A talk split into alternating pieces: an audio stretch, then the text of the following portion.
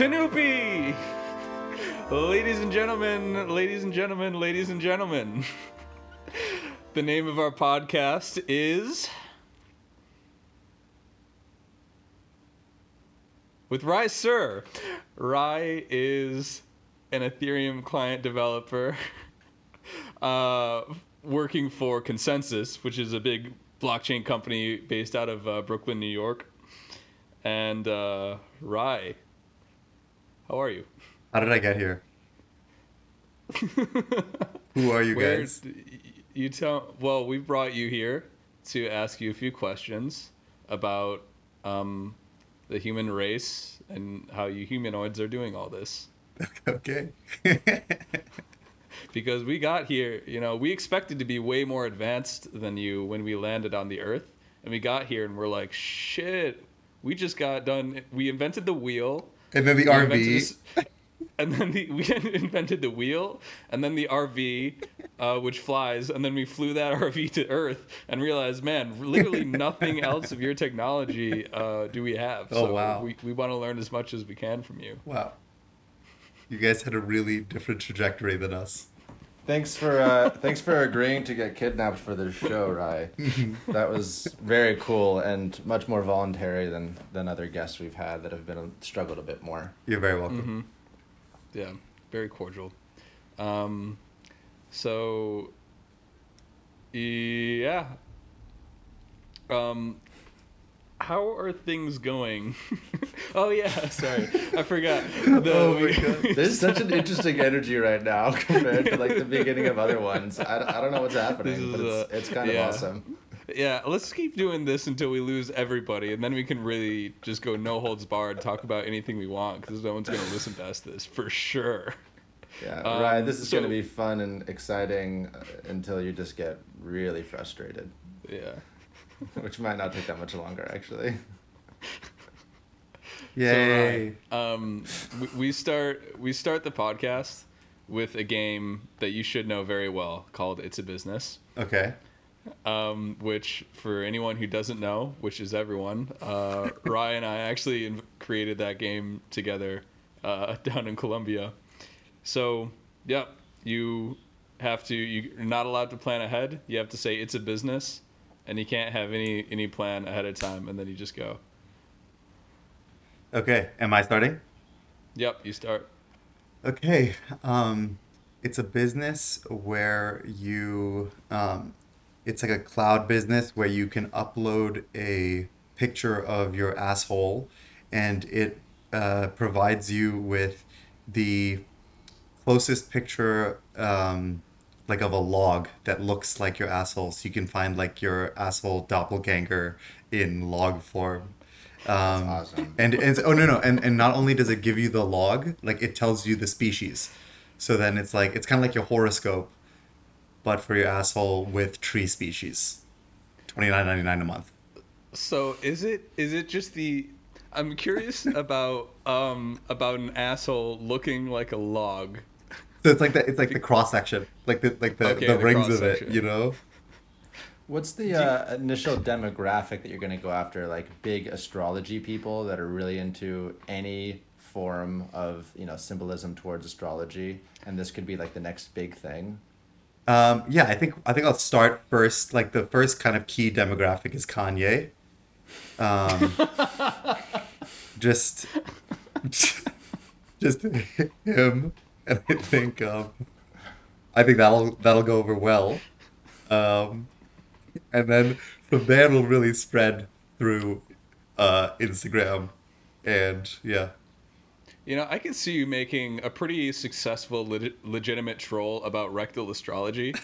um, because if someone's already into astrology and all really all due respect if you're into ast- astrology, I don't I don't believe in that. Um, but if, like if someone like there are people who will just believe like whatever random thing comes at them um, and like if it if it feels good enough and uh, if they're really convinced that like doing rectal astrology is going to give them and rectal horoscopes is going to give them a much more accurate um, prediction of what they should do with their life uh, then you'd probably get some people doing it. There's a um, there's a term for I forgot what the term is for this, but it's like a term for the people who they get like roped into some conspiracy theories and stuff, and then they're much more likely to believe the other ones. Um, Which I just realized worse, like less likely than believing one conspiracy theory is believing all of them because what are the odds that all of them happened? Um, so maybe that's maybe that's something you can get to them with. Yeah, I actually, I don't, I can't think of a person that I've met who only believes in one conspiracy theory. I think there's a conspiracy to make sure that people believe in multiple conspiracy theories, but that's the only one I believe in.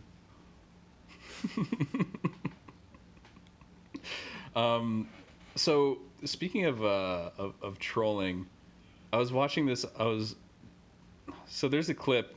Fox News ran a segment uh, talking about the Black Lives Matter movement and uh, like people taking down statues and like social justice movement, and they did a very serious uh, six minute segment about a petition.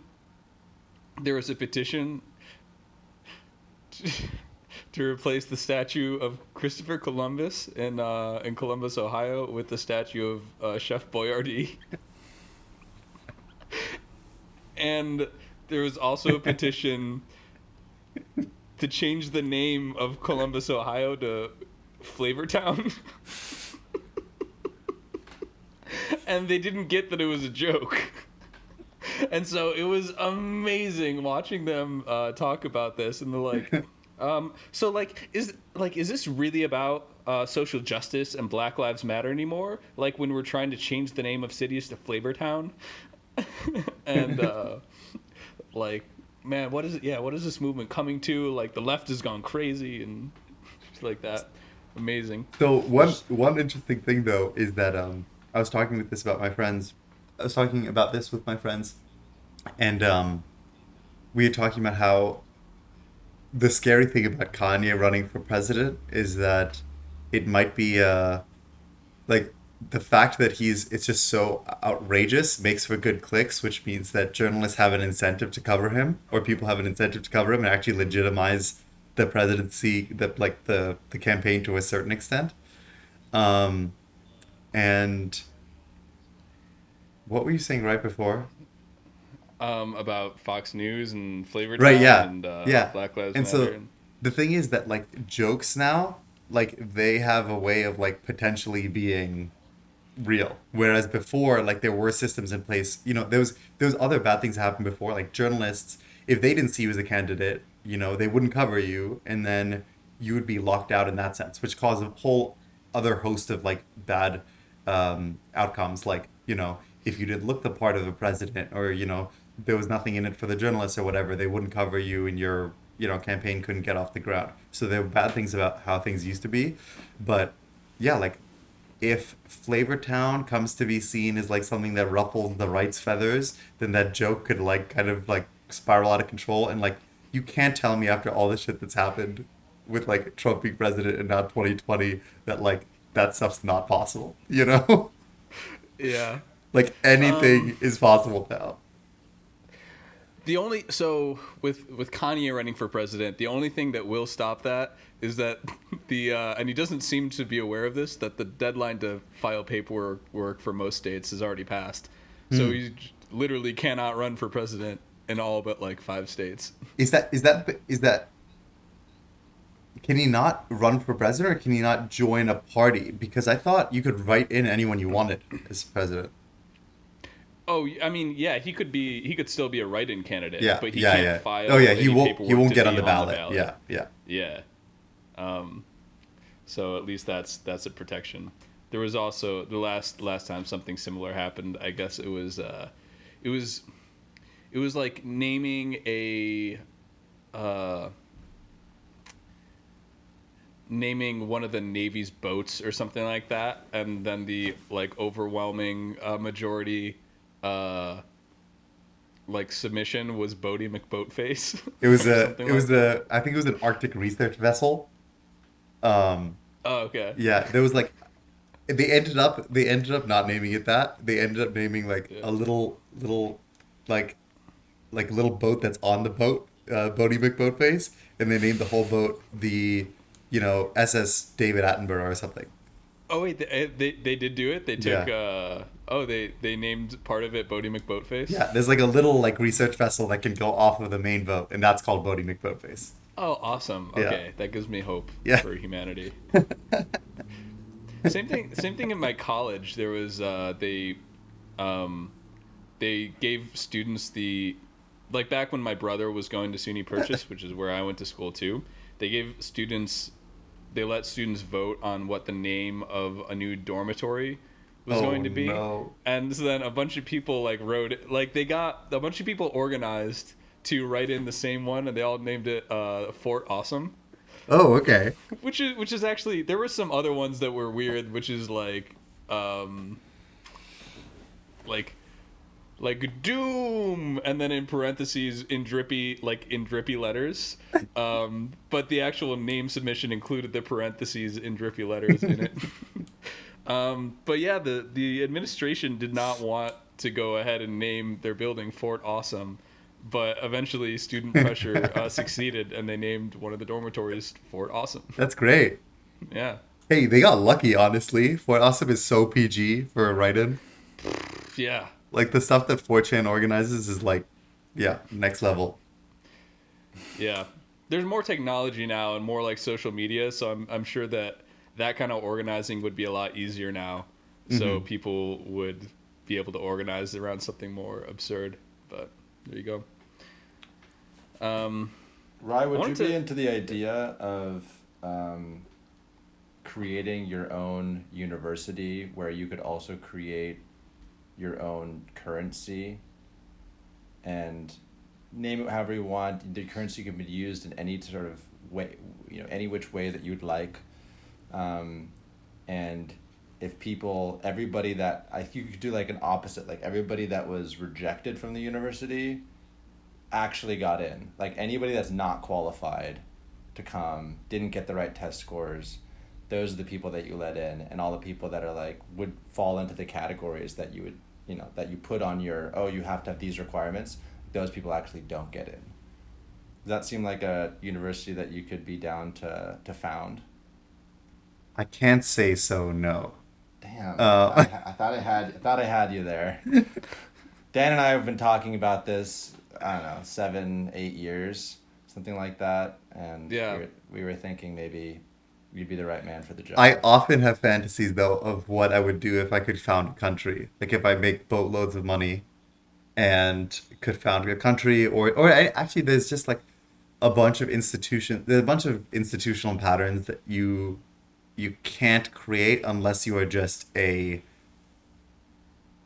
you know a, a benevolent you know donor of like his estate and then you can like set systems up in a certain way but until then like until you get to that if you have to compete in certain ways like there's a lot of force that brings you to the status quo so what are um, what are some of the things that you would establish if you bought your own country and set it up? well one of the interesting things i've been reading about is um how bad science is at doing science or let's let's put it this way how bad academia is at doing science and it's because there are these stable equilibriums in the you know each each individual actor is doing rational things but there's a stable equilibrium that is pretty bad for everyone else because they can't coordinate and do a better thing. So let me make that concrete.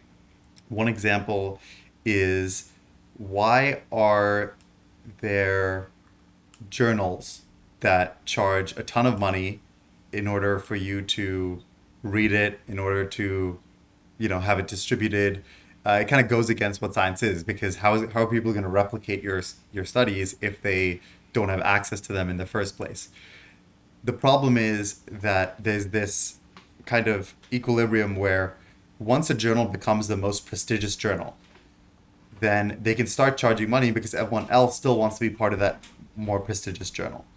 And each individual, if they act on their own and be like, you know what, I'm not going to submit to that journal, I'll submit to this other journal, they'll just be seen as less prestigious by the status quo who is looking at the journal that's at the top right now. So it requires like a concerted effort for like scientists of all sorts to move at once.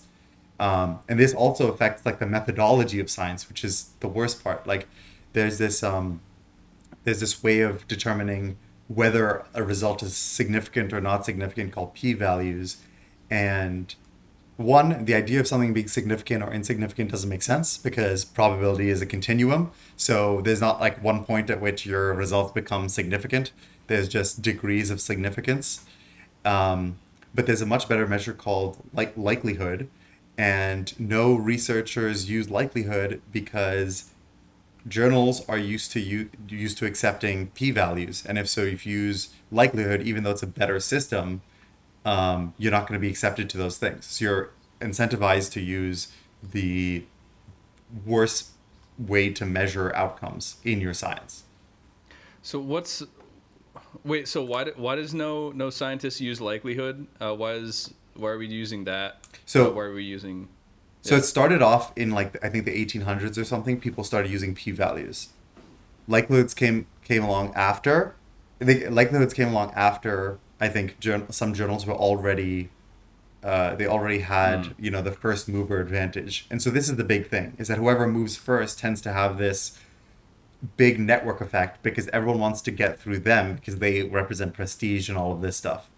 And so the problem is so, for example, the journals don't want to switch to say, oh, we're only going to accept likelihoods because then they lose the researchers who are doing all of their research and p values to to to have the greater likelihood of being accepted to many journals.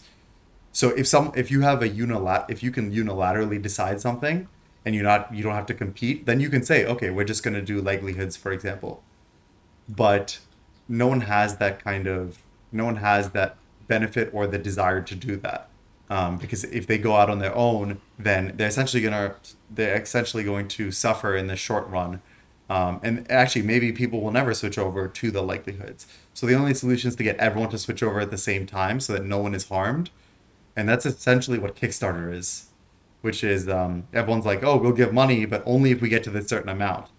So Kickstarter is actually a really, really good way to model how to change as a collective, but we don't use it for anything other than, you know, funding like the next, you know, novelty keyboard or something. Right. So how would so how would you apply that to a scientific, like to scientific research? Hmm. Okay, so there would.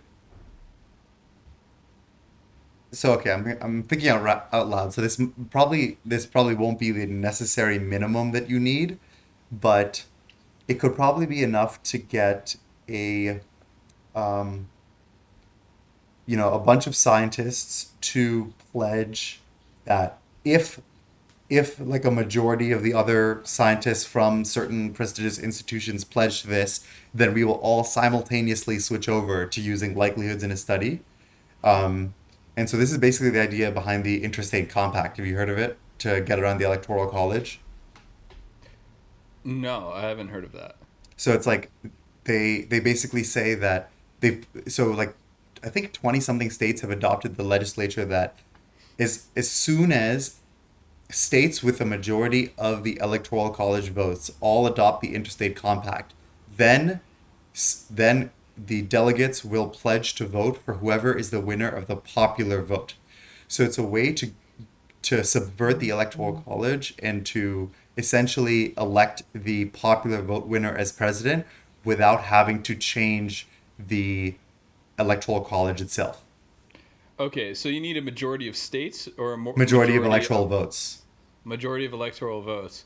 Interesting. So why why didn't that happen? Was there an organized uh, like an organized effort to try and make that happen in 2016? Um, no, I think it's been around for a while because any state who agrees with it can sign on, and nothing happens until it would be powerful enough to actually make a difference. So, any state that has the law in the books, the law is worded in such a way that it won't do anything until states with uh, the majority of the electoral college votes all have that law in their books. Okay. So It's kind of like How a many- pact many- to say we will change our law, we will change our behavior as soon as we're, Right. we're powerful enough to make a difference. You know. so how how what percentage of electoral vote holding states. Like out of all the electoral votes held by states, how many are, are we at now? I don't know off the switch? top of my head, but I remember I, I can like feel the ballpark of like how I thought about like I can I remember the feeling when I heard about it and it was higher than I thought. I think it's like we might be at thirty to forty percent or something.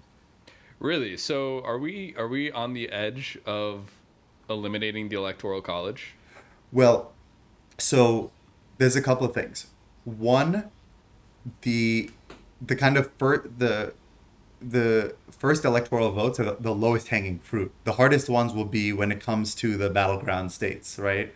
Because each state is going to know kind of where the popular vote is going to go because the popular vote is tending to go Democrat, right? So when it comes down to actually getting the states that swing things and if they're red, then they're not going to want to put that law in the books. So it gets harder and harder the closer you get to the finish line. And then on top of that, I heard that as soon as you is if you even if you did get it onto the finish line, there would likely be challenges to it on constitutional bases. So Right. it could be struck down in some way. And now I don't know anything more because I'm not a legal expert, but I do know that it's not going to be like it's not going to be like a swiper from Dora the Explorer where you just say like swiper no swipe and everyone's like oh shucks and he's like oh shucks you know Yeah. it's like it's more like then a huge fight will ensue over the legality of it. Yeah, totally. This also Totally. seems like something that could that could flip flop pretty easily. Like depending on the current um, kind of you know political environment, whether it's now or whether it's four years from now, whether it's eight years from now or what have you, and who seems to hold more power um, in the different branches of government, then certain you know with this part the Republicans will want this in certain states and in other states, and it'll switch depending on who's in power. Um, and it seems a t- like a tough thing as long as people are really staying along party lines to, to like fully pass over the line. Yeah. Um, And also, also, I don't know who signed on, but I can take an educated guess that it's mainly highly populous states because less populous less populous states have more power per electoral college vote. Um, so they're probably not going to be incentivized to sign the compact. Yeah.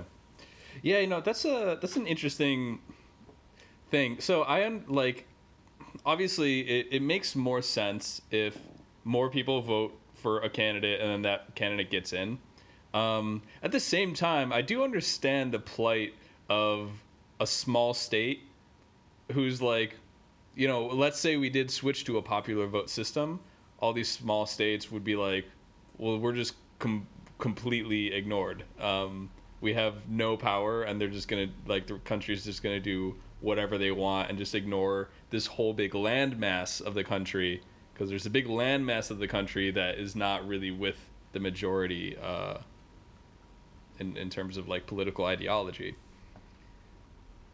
So I don't know. What do you what do you guys think about that? Like, is it Yeah, is thought about that a there there a place to lend some credence to those uh, states to actually have a say, or do we just say, honestly, there's way more people who believe this certain thing in the country, so we should just listen to all those states? yeah, well, that's a big part of the electoral. That is the electoral college reasoning, right? But what about Yeah. you know if there's some type of a compromise in terms of maybe keeping the electoral college but evening out a bit more the ratio of state population to electoral votes, um, because that that ratio is not accurate actually right now at all. It's not truly representative of how many people are in that given But- state. It's a general But that's actually, I think that's a. I think that's a design goal of it because if you actually made Totally, it representative, then it just becomes a proxy for popular vote. if And you make it truly representative, maybe you get Yeah. a little bit closer, um, Yeah. without going all the way. I, I don't know, but um, but yeah, that that's true. Those those people do tend to get ignored. I mean, even even now. But yeah, um, I- do you- I mean there's also the argument that, like, well, if that it should that it doesn't matter. Um, I, I don't fully believe that, but there are definitely people that think that, that you know, I- well, if these people are you know they're pissed off about that should they have more of a, a, a vote because they're representing kind of more land in the country and maybe not. I don't know. I think it's pretty pretty like one shitty things that liberals do is that they kind of see the middle of America or you know the Trump supporters as holding everyone back and like you know get with the progress and all this stuff, but them holding everyone back and them then voting for something that against you, it, you know, it's like it shouldn't cause a battle. It should it should make you think like, oh, okay, this is the purpose of the electoral college. That like if we don't if we don't spread those goods to everyone across all the states, and if we you know if we don't get everyone on the same page education wise and give them the same opportunities, then uh, they're not going to make it easy for us, and we will feel held back. What do you think about splitting state electoral votes? Which I think like two, I think Nebraska and Maine do that right now. Hmm. I, the last of what I saw, and actually I think it's kind of interesting because I was looking up when they both passed. I guess like when they decided that they were going to do that. Like Nebraska was a while ago. It was like Mhm. I think like in like the early '80s or something. I, I, I don't quote me on that. Although my quotes are now in here, but because it's being recorded. but I, it was a while ago, and Maine I think was like maybe two thousand seven or something. Um, but there haven't. I don't think there's any others, right? That like split electoral votes based on. Yeah, I, I know it's, you're right that it's just a handful. It's like definitely less than five. Um, yeah, I mean the they already have their outs like a smaller state already has its outsized power in number of votes. So how they choose to split it is kind of you know up to them. Um, you know when you look at it from a more federal level, like if you were an intelligent designer of the system, you would see how different behavior emerges when you have winner take all elections at these subregions, which is essentially how like, it's essentially like um, how you get less you get less proportional representatives. You know, the bigger these chunks are. Uh, so maybe like an intelligent designer at like a federal perspective would see inefficiencies, but at the state level, uh, it doesn't really affect like their their power um, unless it's viewed in the lens of like a specific election and if they're going to tip things over to one side or the other you know a priori they don't know which way things are going to go and so they can so they're fine to do either way either vote them all in bulk or vote them separately.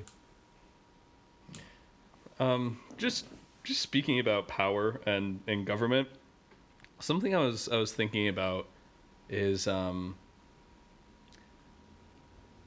the idea behind cryptocurrencies and Bitcoin and Ethereum is that like these could just create. I mean, they already have created a new currency, and in theory, they could replace the need for banks.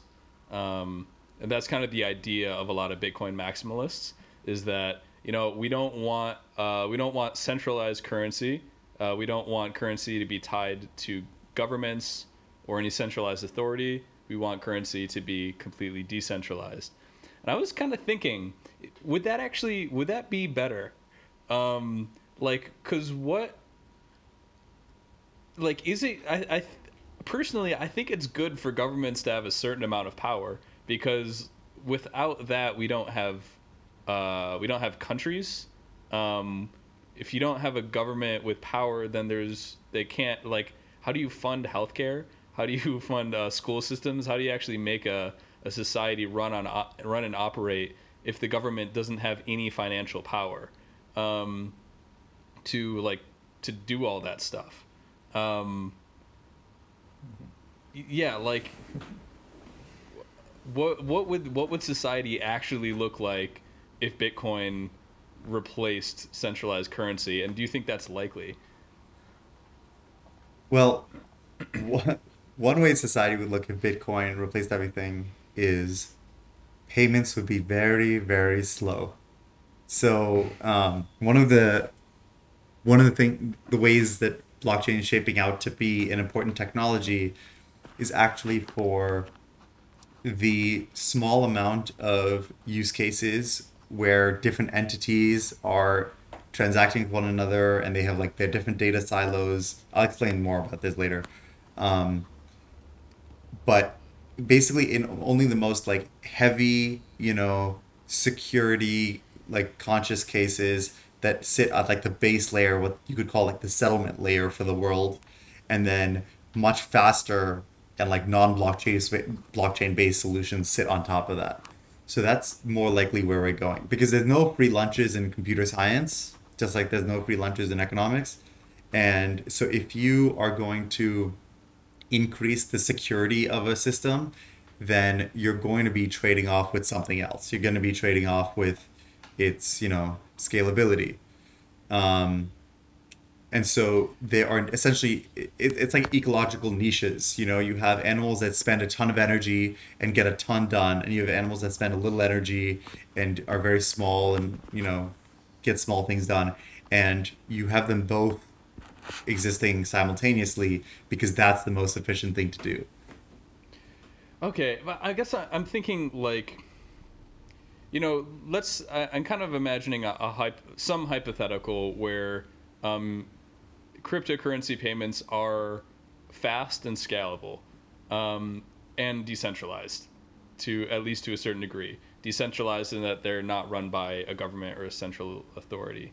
Um, it could be bit like Bitcoin payments on the Lightning Network, uh, where it's like a layer on top or like a side chain or something like that, and not on the like the main chain. Like fine, but it's still a part of the decentralized network. So like let's say that becomes the norm and that becomes big enough that it can actually replace the use case of the US dollar um, and the euro and the yuan and uh, the peso. Like do you think like do you think that could happen and what would be the ramifications of that on on society like would I? part of me is like would society actually break down because of that So, um, no. Uh, so take for example a, uh, you know, a random poor country.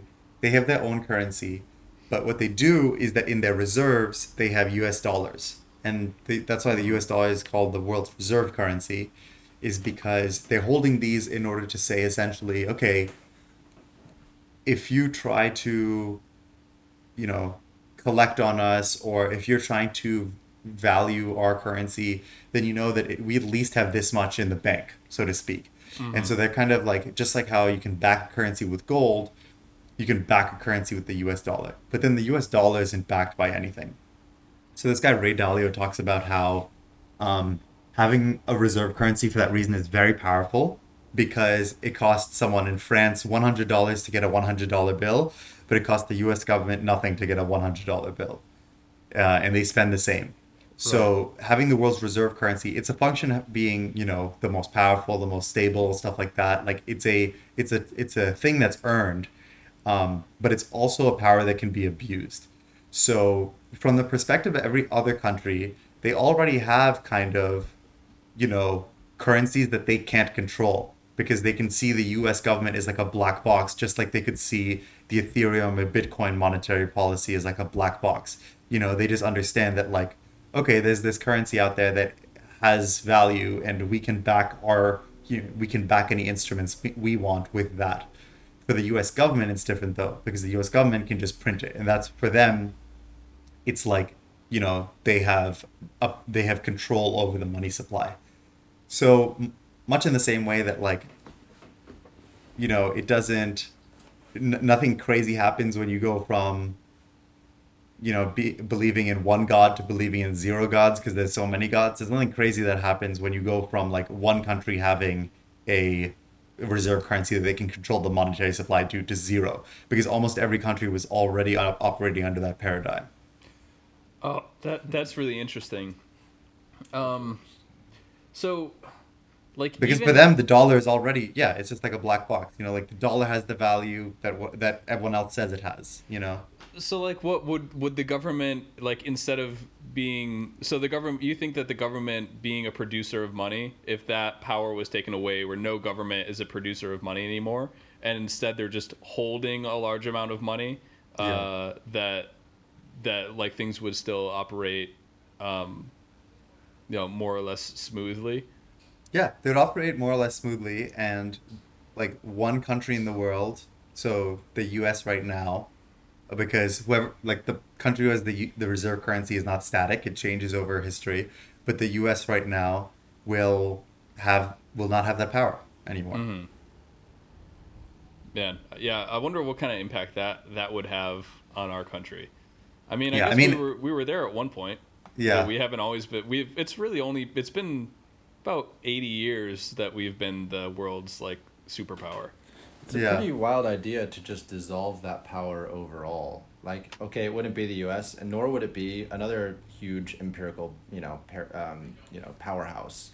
It would just be nobody, Yeah. right? It would just be individuals that share this, like it would, that is, that's that's a pretty wild idea. So and and that's kind of And- getting rid of because you're talking about like the shift from something that was more. I mean, like the gold standard, for example, that doesn't really hold weight anymore, and you know way more about that than I do, right? But that's more or less correct, right? Yeah. Yeah, so- so the yeah. US the US unpegged from from the gold standard I think in the 70s. Right, and well, okay, so the official gold standard, but gold, and uh, so it's yeah, okay. Um, so but gold wasn't. Uh, I don't. I sorry, I don't just mean the U.S. I mean like a gold standard, something like the gold standard. Gold standard would be an example, um, but something that is, I guess, more international, right? It's not a currency cr- necessarily that like was created and is controlled by one country.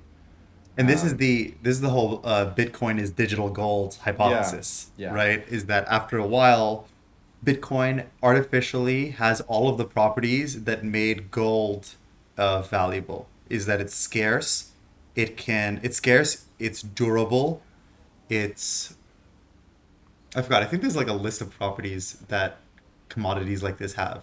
But um, it's important that gold doesn't react with anything else, so it stays very pure at you know, like it just stays as like a you know metallic uh, like structure of gold atoms, whereas many other metals they immediately react and rust and stuff like that. So it's very important they it stays pure. Um, it's scarce, so like you know no one can just create it out of nothing. Bitcoin does these even better than gold can because you know who knows? Like uh, right now like there's a kind of an implicit weighting towards who has more gold underneath their earth or who's the first you know who's the first country to start mining gold from asteroids and whatever. Um, yeah. It's interesting the different the different types of minds and well societies and minds within the societies that um, could mine more gold and all the and all the qualities that are required within a person or a people to mine more gold or to get more gold versus mining more Bitcoin. yeah th- yeah that's a good point they, types of they people. both actually th- neither of them you could see neither of them is fair in a way because they both Totally. require different you could they both require different things because actually iceland you could see as having a really good bitcoin mining operation because they have such cheap energy because it's geothermal. So it's like you're kind of just switching who has the who has the advantage there. But it's still a natural resource essentially. Um, i mean not as raw as something like gold but i was thinking more and this is going to be more of a question than anything that like okay so there's more easy energy because yes there's even an excess right in iceland of geothermal energy. But um, mines as opposed to grit Yeah. um, where Yeah. it's like to mine big to mine something like bitcoin you need Yeah. like decent amount of relatively intelligent people right yeah um, and so if you're in a place intelligent people and and the resources to have the technology to even mine bitcoin as opposed to just Yeah. literally getting a pickaxe and going Yeah. and searching you're right it also incentivizes different qualities in people um, yeah that's pretty interesting but there's only a certain amount of countries that can really whereas gold is just in certain places i mean bitcoin like if you're just in a place where you can't afford a computer or can't afford access to a computer um, or can't afford access to education to figure out how to mine bitcoin um, you're at a huge disadvantage no so it's really Yeah. like much more it's, it's, it's significantly easier for anybody you know what are people in, in places that have access to those resources um, but i guess yeah that is similar in a way to you could compare Yeah, to- I'd say that, you know, all in all, if if you had to learn the things that would get you gold out of the ground versus learn the things that would get you Bitcoin, you'd probably have more transferable skills doing the Bitcoin one, um, and you also wouldn't be harming your health as much. So yeah, there's Okay. definitely yeah. Do you think? Do you think that a, um, Oh, it's worth mentioning, by the way, that in this recent, in the recent crash caused by COVID at the beginning of March, um, there was a correlation between all of that and uh, and cryptocurrency prices. So that's a signal from the market that we're not there yet. Because if Bitcoin was a seen as something that would be that is very stable and is very it is rock solid, then you'd see the opposite because it would be the safest asset to liquidate too. Yeah, I think I think we're a solid. I think I think ten years is kind of the early side of Bitcoin actually acting as like a, a reserve, as like a gold, where the stock market crashes and then Bitcoin like stays steady or goes up. Uh, I think we're we're probably a good ways away from that. Why do you Um, think we're about 10 years away? I don't disagree. I'm just curious. Well, because like And why not why not 70 years? You know. So I mean, it, I'm, I say like ten to ten to twenty years. I imagine that that twenty years we could be there, just because like, at the, like the rate of technology grows exponentially, and like our techno- technological knowledge and advancement grows exponentially.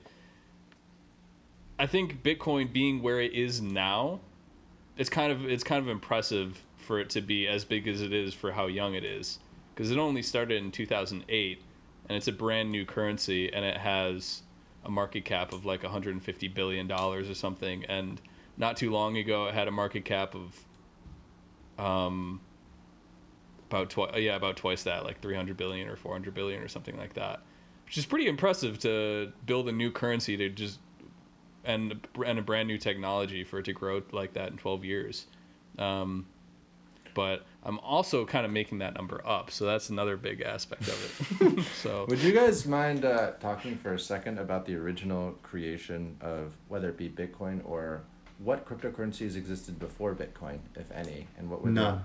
Okay, it was the first one, for Yeah. sure. Or was it the first one to gain a name? It was the first one. Okay, so Yeah. what was the the creation? Um, and you can speak to me like somebody who hasn't quite yet entered into elementary school.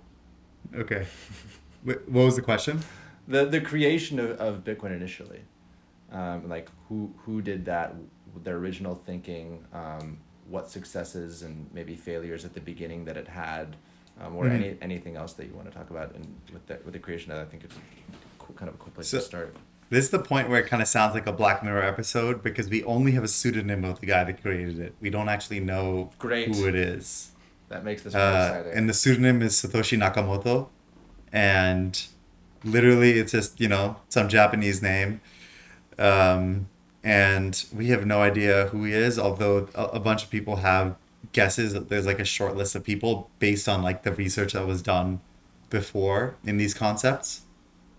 Um, and yeah, it was created in the wake of the financial crash because there was such low trust in the in the financial institutions. I don't know if the work started before then. I think the work started on it before then, but it might have been launched after that. Um, yeah, and since uh, since then, the you know it's it's gotten it's gotten increasing waves of you know publicity and you know people coming to it and understanding what the concept is. 2017 was the most recent wave.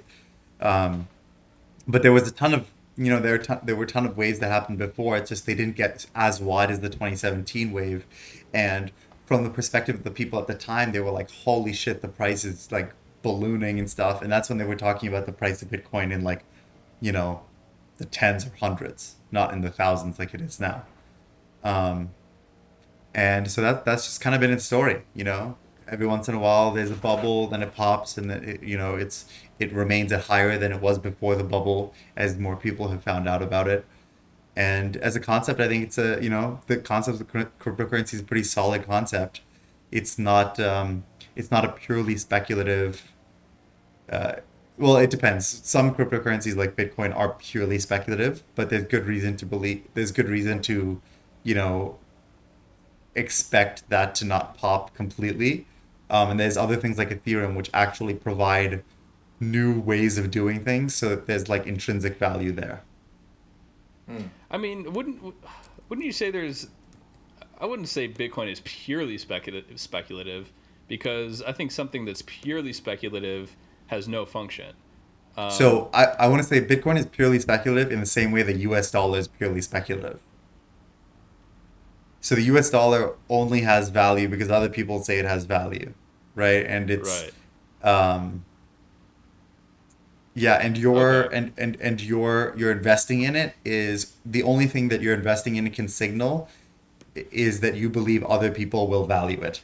Uh, Yeah. Whereas, for example, like you can invest in a stock because the stock actually has legal, like there are cash flows that can be derived from the stock that give it like a minimum value. You know, so even if other people don't believe in that stock, you can still reap benefits from it.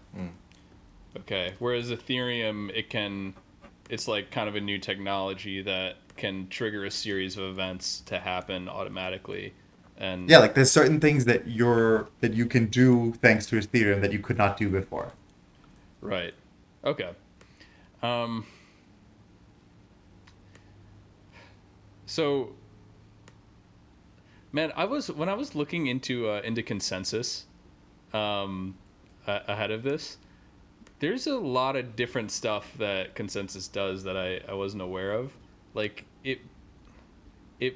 Two of the things that stuck out the most to me are that it bought an asteroid mining company. Wait, what? You didn't know that? No. Yeah, ConsenSys bought uh, Planetary Resources, which uh, is slash was an asteroid mining company.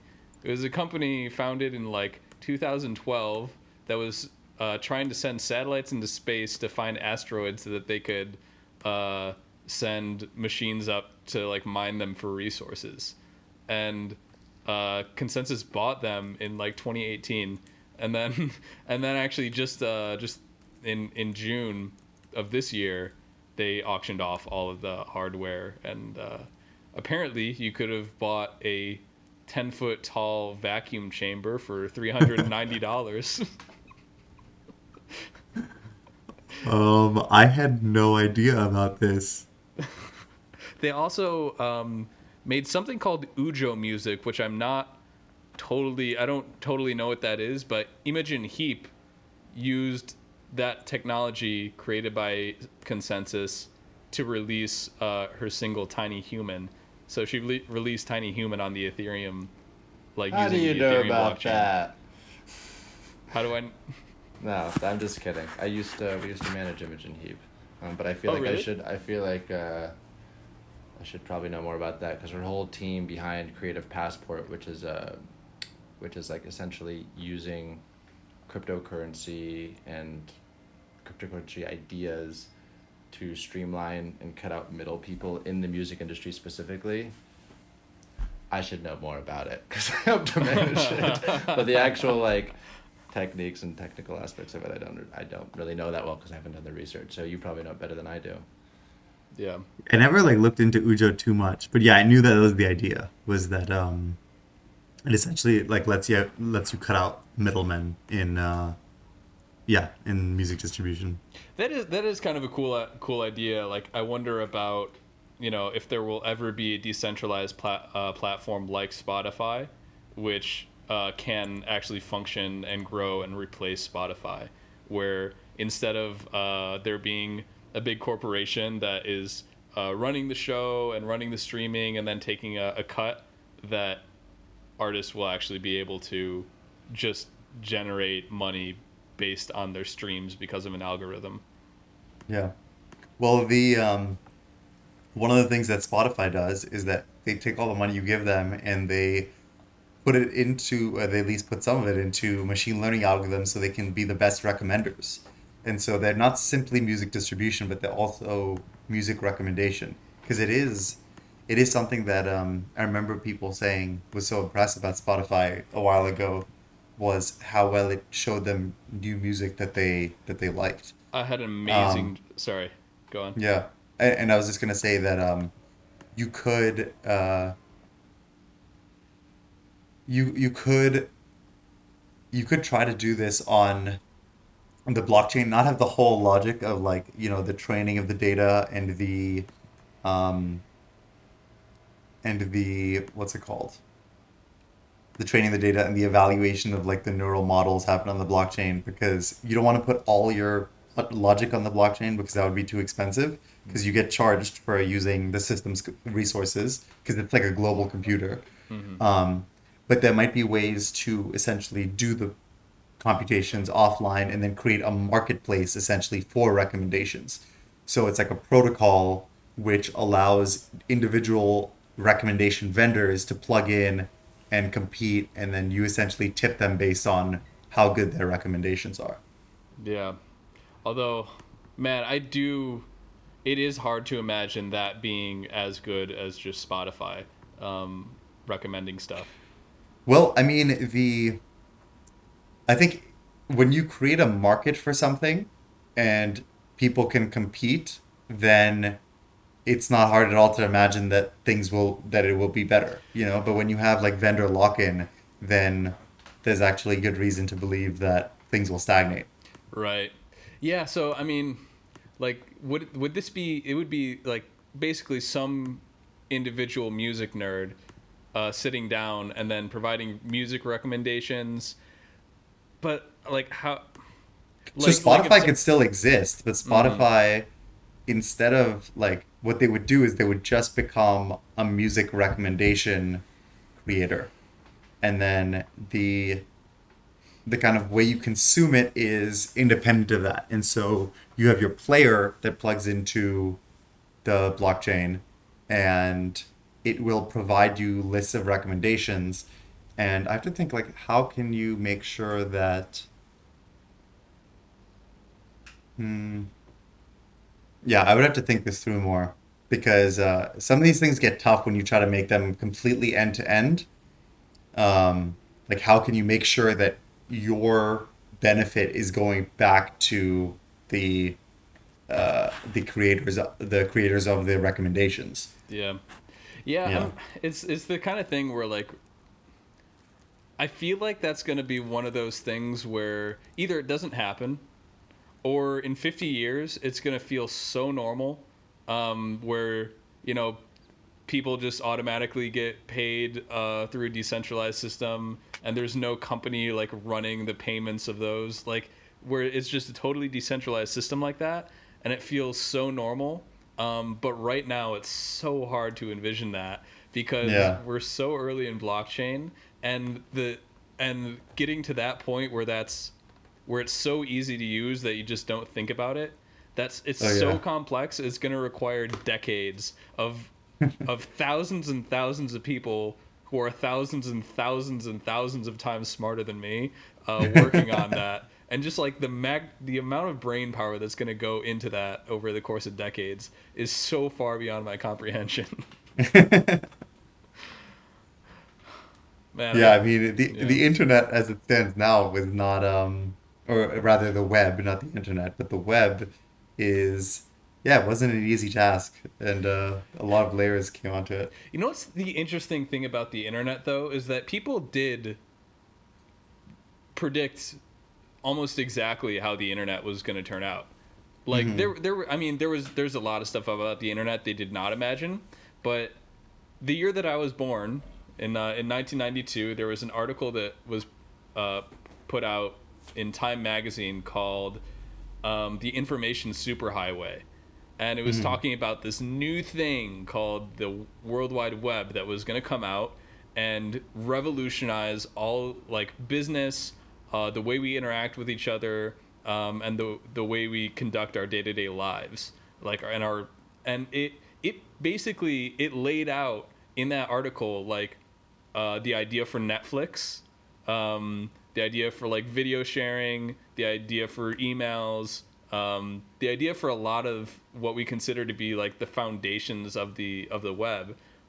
This person wrote about all those possibilities before it was actually released which is like to me trying to apply that to blockchain it seems like so much it seems even more complex than the internet where the yeah. because the it's like yeah it's it's hard for me to wrap my head around yeah, it's gonna be a whole bunch of magic that's just gonna work behind the scenes.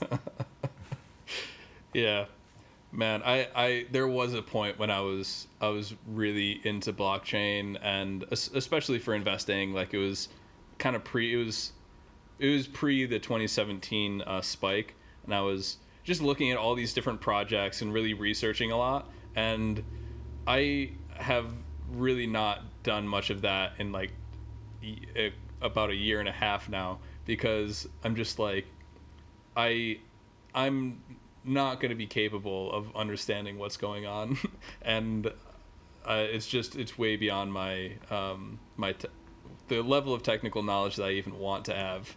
So I'm just gonna let it do its thing, and then I'll hopefully get some advantage out of it at some point. I I I have those same thoughts about um about certain aspects of it. I'm like, I look at all the people working on the cryptography, and I was I'm like, you you do you, and uh, you let me know when you when you're done with that, and I can use it.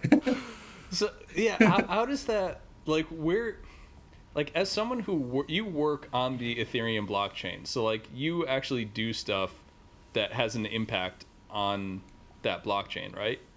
Mm-hmm. So where do you like where do you feel like where are you on the totem pole? Like if Vitalik Buterin or somebody is at the top, like where where are you sitting in this? Um, okay, so I'll say that in terms of like um, designing the protocols or anything like that, or or proposing improvements to the protocol, I've never done that. Okay. So I've never gone and written up because what you can do is there's this Ethereum improvement proposals (EIPs), and you can write one of those up, and it goes uh, in front of the you know all core devs call, and like it goes on a few sites, and people discuss it, and eventually the client teams, the people who implement the various Ethereum clients, can kind of say yay or nay to it, and so I work on one of the Ethereum clients, but like the the vast majority of people use like one of two Ethereum clients. They use Geth or they use one that's called Open Ethereum. And um, there's like the thing is there's network effects even in the client you use because the more adopted a client is, the more people are working on it, the more eyeballs are looking at it, the you know faster it can get and stuff. And Geth was the original client, so it's got like the most senior people working on it who know the most about this stuff. I work on Besu, which is a Hyperledger project. Hyperledger is the Linux Foundation's like um, blockchain kind of sub organization, and I'm like, you know, I guess if if you if you add together all the people that work on Ethereum clients in the world, you know, there's or like have the knowledge to um, Ethereum one clients, like there's it's probably on the order of like I don't know, hundred to hundred and fifty or something. Um, yeah, that actually work on that actually work on those, and like I participate in all of the all core devs calls or I attend all the all code all code devs calls, but I definitely don't feel like I'm affecting the protocol. I feel like I am implementing it, making you know making it more usable for the people who use us, Mm. um, and yeah, it just it takes a while to it takes a while to be able to contribute to the protocol, even if that's what you want to do. And I haven't sat down and like you know spend time to you know research what I would need to do in order to help contribute to the protocol itself. But I know that they all recognize me, so if I if tomorrow I did have a proposal for it, you know, they would know like, oh yeah, it came from Rai, you know. Huh. What is a proposal? Yeah. I don't think What is uh, Vitalik definitely doesn't know who I am, but a lot of the other all core devs, they've seen me on calls. I've spoken in the meetings and stuff, so they know who I am. What is um what would a protocol look like? What is what like what's the in, inside of a protocol? What do you need to present and what do you need to present? I suppose there's yeah. Anyway, go ahead. Yeah. So for example, like um, there's many different like parts of the of Ethereum. So like you could um, you could change the way like like currently what we're doing is we're working with uh, people from um, oh god what are they called? I forgot what the company's called that was contracted to kind of work on this, but um, we're working with them to look at how we might change the structure of fees for transactions in the blockchain. So uh, because you need to compensate everyone for executing your transactions, you need to add fees for them to be included into the blockchain. So the miners get those fees.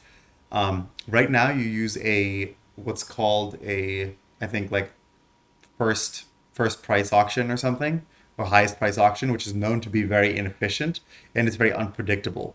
And so it leads to clients doing like all sorts of like or wallets doing all sorts of like price estimation or price guessing uh, algorithms that will tell you okay if you if you set this price then your transaction is likely to be included in the blockchain quickly or you know in a medium length of time or you know it's a low priority transaction so it will get included you know after a long time um, so using some like using some of the uh, the knowledge around how auctions work and how auctions can be made made more efficient because that's essentially what pricing transactions are is everyone's participating in an auction.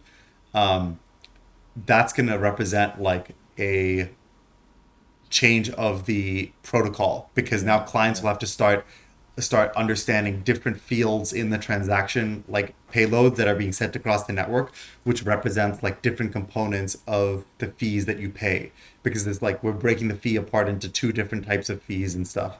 So these are all like these are all efforts that need to be orchestrated across clients and we're currently doing one of my colleagues is doing the work along with the people at this other company to validate this and make sure it works and collect data and you know use um, you know uh, fake agents that are uh, you know attempting to send transactions at different prices to see how the network behaves like yeah this is like this is how the protocol work kind of gets done is is there um do you have a sense of camaraderie with the other people who are working on Ethereum? Does it feel like you're all in a big team, or does it kind of just feel like you're a bunch of individuals uh, working on the same project?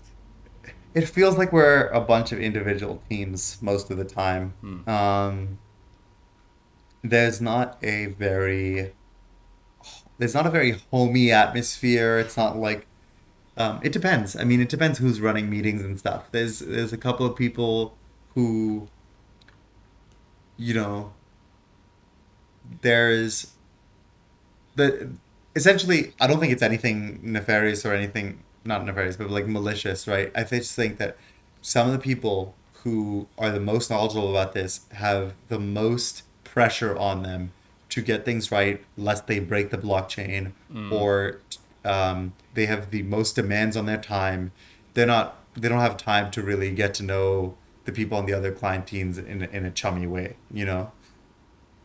Yeah, that that would really really suck to be known as the guy who broke the Ethereum blockchain.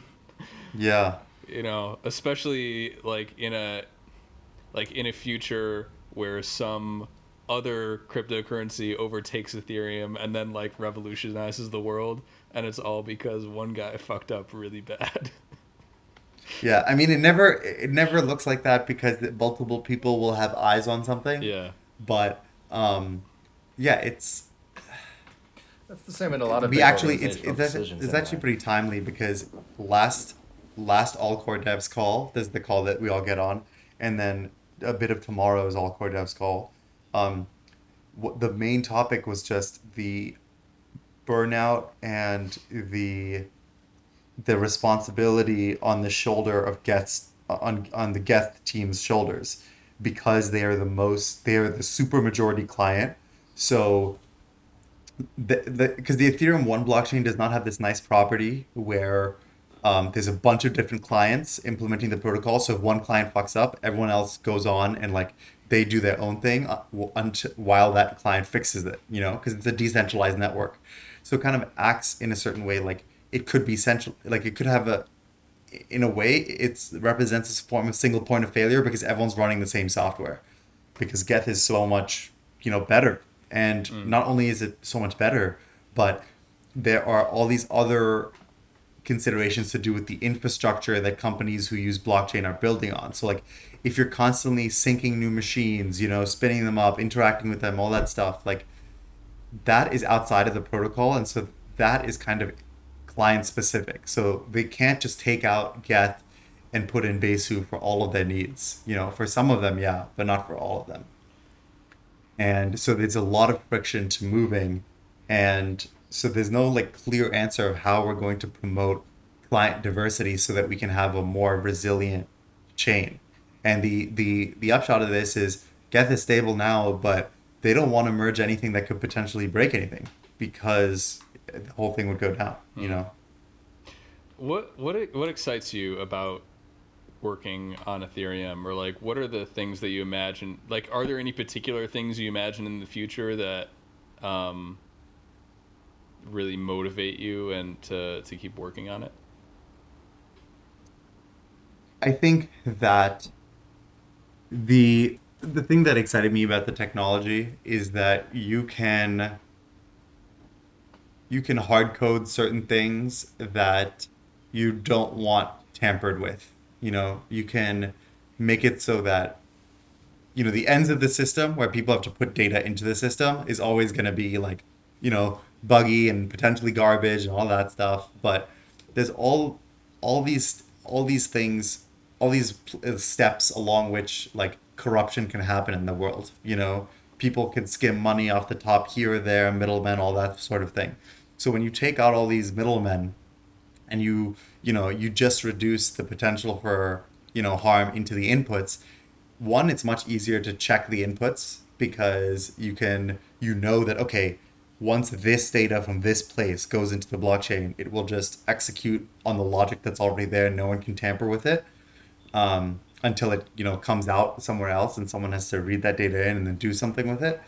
Um, it, it so it makes it easier to you know surveil and look at like how how is this data going in the right place and then it makes it you know more trivial to see that all of the data flowing through it is uh, is not being tampered with and so there's all these awesome things that can happen there you know like there... you can have I, you can have much more robust tax code for example okay. where it's much harder to get around things um, wait so do you, do you think that it would actually um, it would make it harder to evade paying taxes? Yeah. Interesting, because that's uh, one of the big fears about cryptocurrencies is uh, that it'll break the entire tax system. Well, fears and joys to some people. That's what a lot of. It's only want. because it's it's the only it's because nothing has been integrated with it yet. You know, it's like. Yeah, it's yeah. like yeah, I guess you can because it, there's no bank that is uh, like connecting your bank account to the Ethereum blockchain and then to the government or something. Jesus Christ, man! This yeah. is such a such a. It's. I was just thinking about like, I'm imagining how this podcast started, where, where we were talking about like rectal horoscopes, and that's that's totally like I can totally wrap my head around that. like that's that's totally in my comfort zone. and now like every like every time I start thinking about one thing with blockchain, it's like then I have to ask another question and then another and I just realize that I'm just not Yeah. I'm not going to be able to to envision anything. Yeah. Um but but another thing that excites me about I can envision very clearly. Sorry, go on.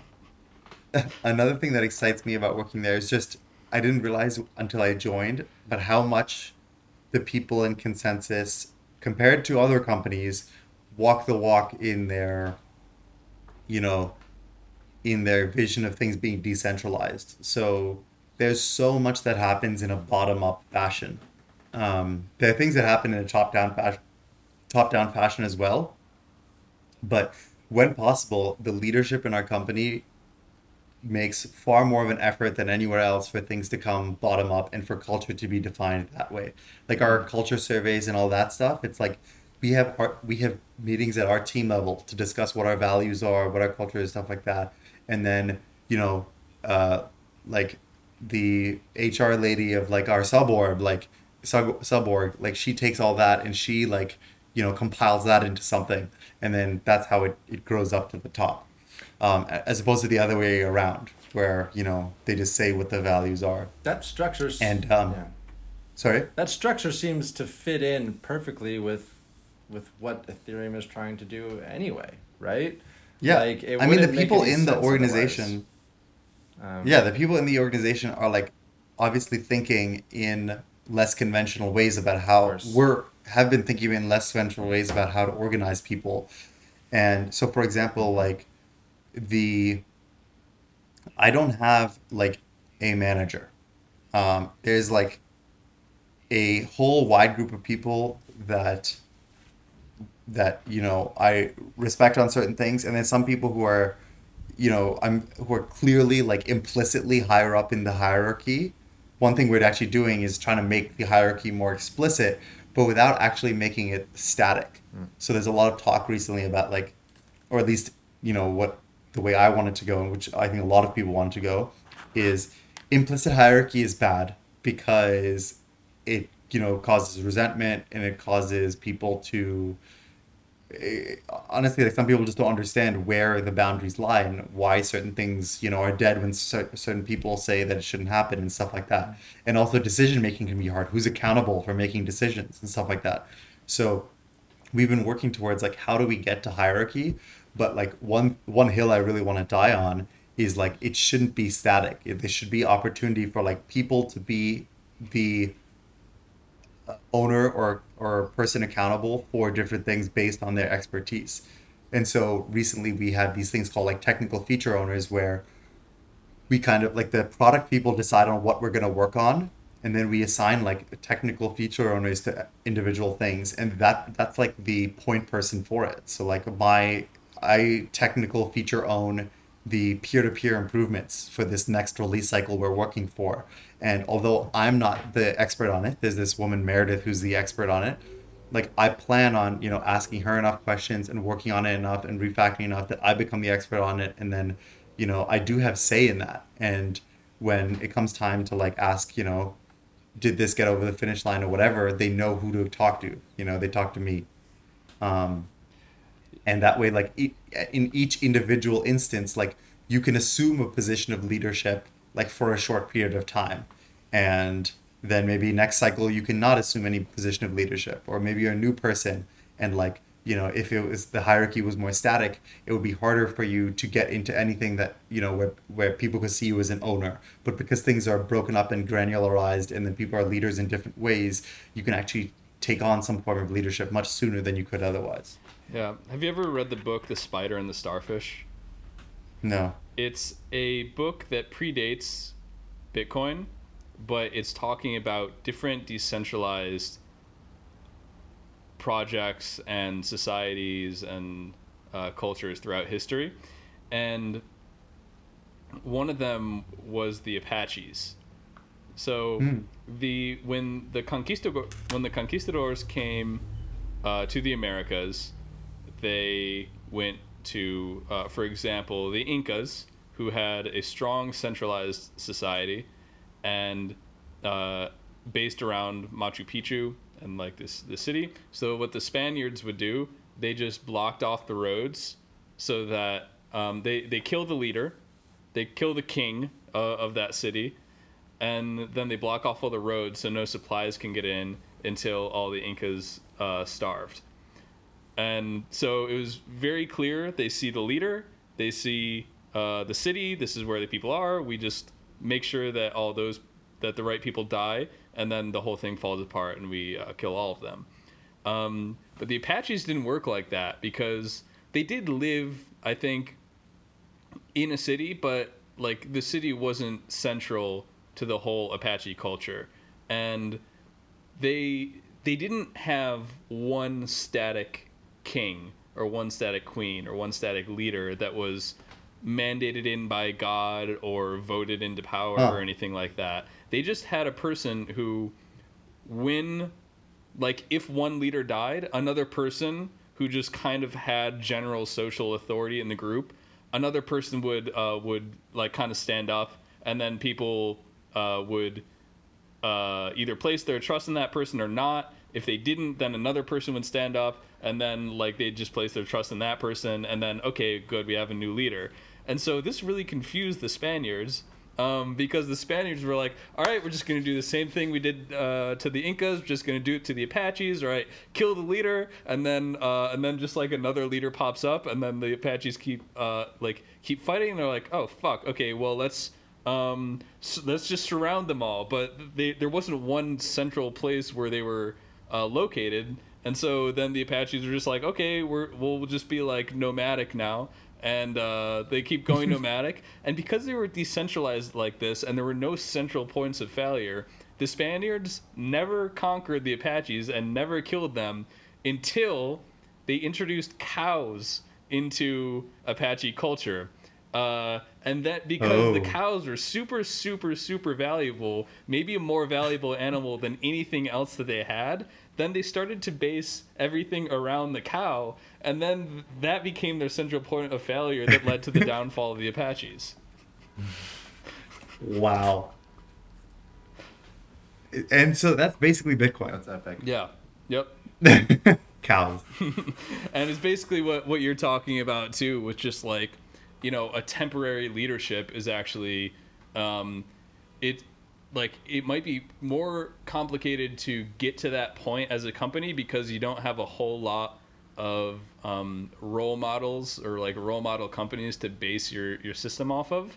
But if you can look to the apaches and be like okay this person is a leader for now because they're the best person suited to this particular fight and then once that fight's over you either um, murder that person or um, or you just let them uh, step down. And when another person is more suitable leader for a different fight they can they can stand up for that.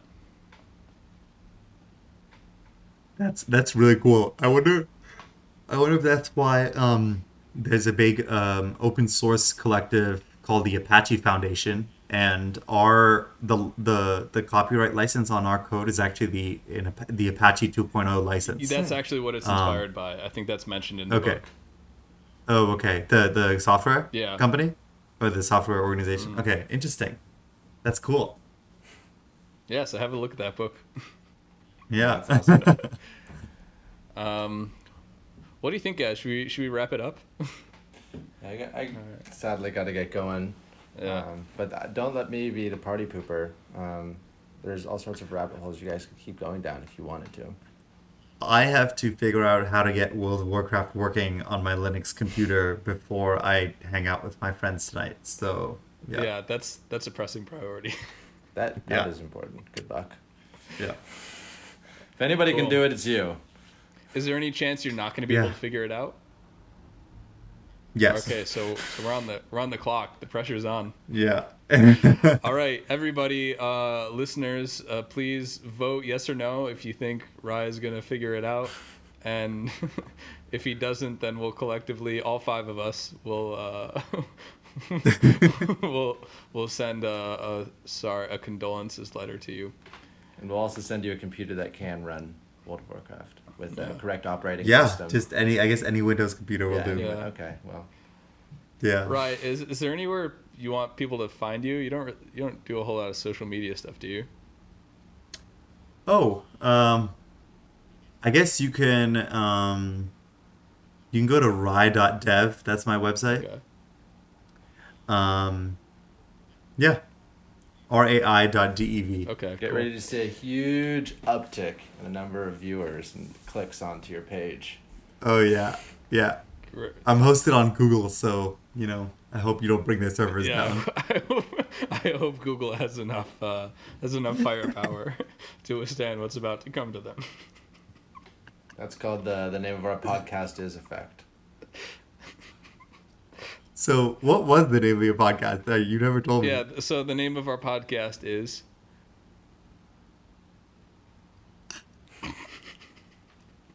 No, listeners, he keeps pausing and playing the sound over the pauses. What you heard is not what I heard. that is the name of our podcast. Oh, It is God. the name of our podcast is dot dot dot. Because I hate you and I wanted you to be confused. And everybody. Yeah, we hate you all. Go fuck yourselves. It is interesting to see the uh, the rea- the reactions. I was figuring either people would be very would just not react or they would think it's hilarious and most people are like oh god like most uh, people, oh. most most people, uh, I think, don't get past the confusion. yeah uh, which they- is which is more fun for us than anybody Yeah. Wait, which is you know I thought I got past the confusion, but now I'm confused.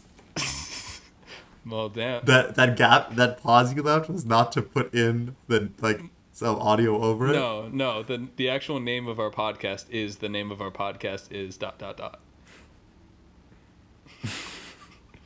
Oh my god. he's for all of our listeners out there he's making Well, like, I was just gonna uh, an edit in aha another moment type of a face I was just gonna edit in another audio. That's like the name of our podcast is sperm.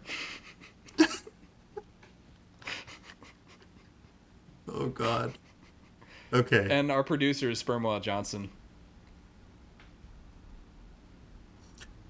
So this has been some great bonus content for all our listeners here at the end. Um, goodbye, everybody. I hate you all, and I hope you love me more than I hate you. And uh, Merry Christmas, if it's that's the time you're listening. And goodbye. bye bye.